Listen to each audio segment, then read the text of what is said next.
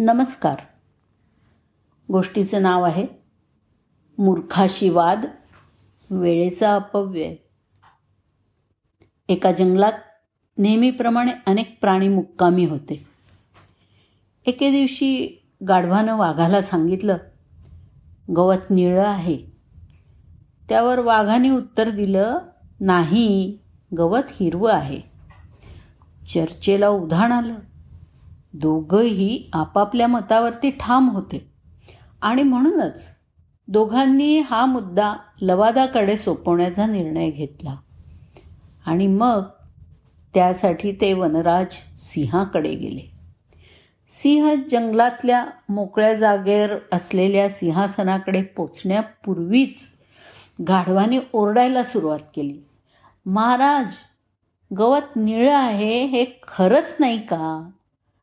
सिंहाने उत्तर दिलं खरं आहे हो गवत निळं आहे गाढव पुढं सरसावलं आणि म्हणालं हा वाघ बघा माझ्याशी सहमत नाही आणि माझा चक्क विरोध करतोय आणि मला त्रास देतोय.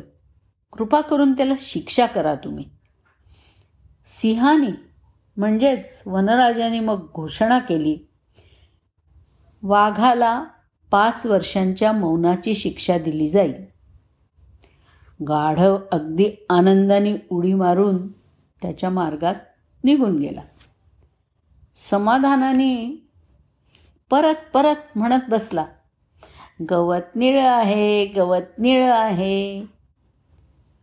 वाघाने त्याला सुनावलेली शिक्षा मान्य केली पण त्यांनी सिंहाला विचारलं महाराज गवत हिरवं आहे हे तुम्हाला पण माहीत आहे.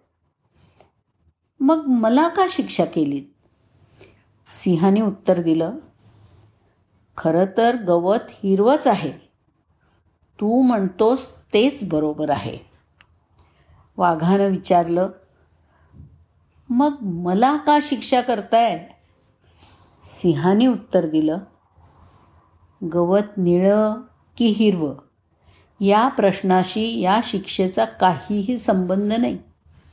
शिक्षा का?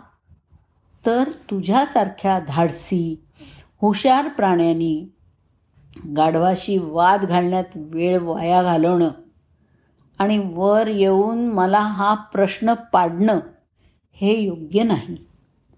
सर्वात वाईट प्रकारे वेळेचा अपव्यय म्हणजे मूर्खाशी वाद घालणं.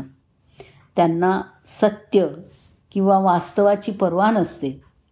पण केवळ त्यांच्या श्रद्धा आणि त्यांच्या भ्रमांचा विजय त्यांना हवा असतो. कधीही अर्थ नसलेल्या अशा चर्चेमध्ये वेळ वाया घालवू नये. सारांश जेव्हा अज्ञान ओरडतं तेव्हा बुद्धिमत्ता बंद होते. त्या ओरडण्यापेक्षा तुमची शांतता अधिक मोलाची आहे. धन्यवाद.